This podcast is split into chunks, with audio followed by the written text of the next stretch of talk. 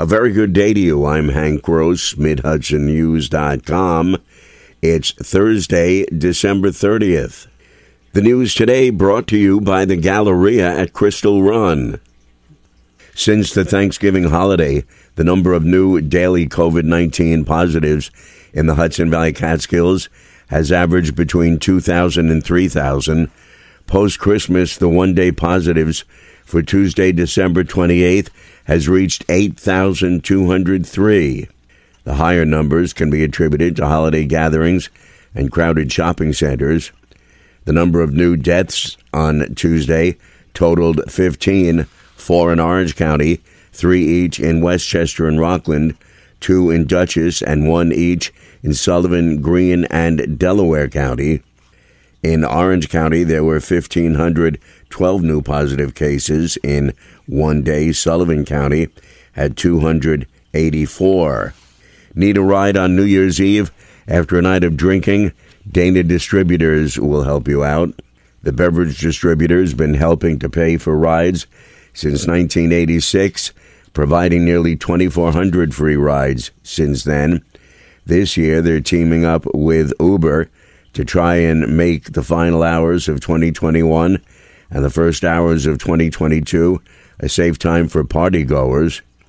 You can go as far as you want, but we'll cover up to $10, said Tom Kennedy, the general manager of Dana Distributors. We want to be part of the community. We want to be part of the solution, not the problem. You know, we want to show we want to support people responsibly to give them an alternative to getting home. It's all about responsibility. Kennedy gathered local and state law enforcement officials Wednesday to let the public know about the free ride program. More news in just a moment. Find over 100 retailers allowing you to spend hours shopping safely at the Galleria at Crystal Run. Enjoy the big brands and the diverse selection of family owned stores all in one location. The Galleria at Crystal Run offers dining options for everyone with Fuji 110 Grill, Allen's Mediterranean Grill, and Peru Cuisine.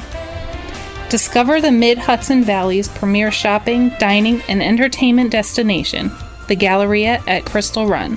For more information, follow us on Instagram, Facebook, or visit GalleriaCrystalRun.com. As if fentanyl laced heroin is not enough of an issue facing area law enforcement and mental health professionals, older drugs are now beginning to reappear.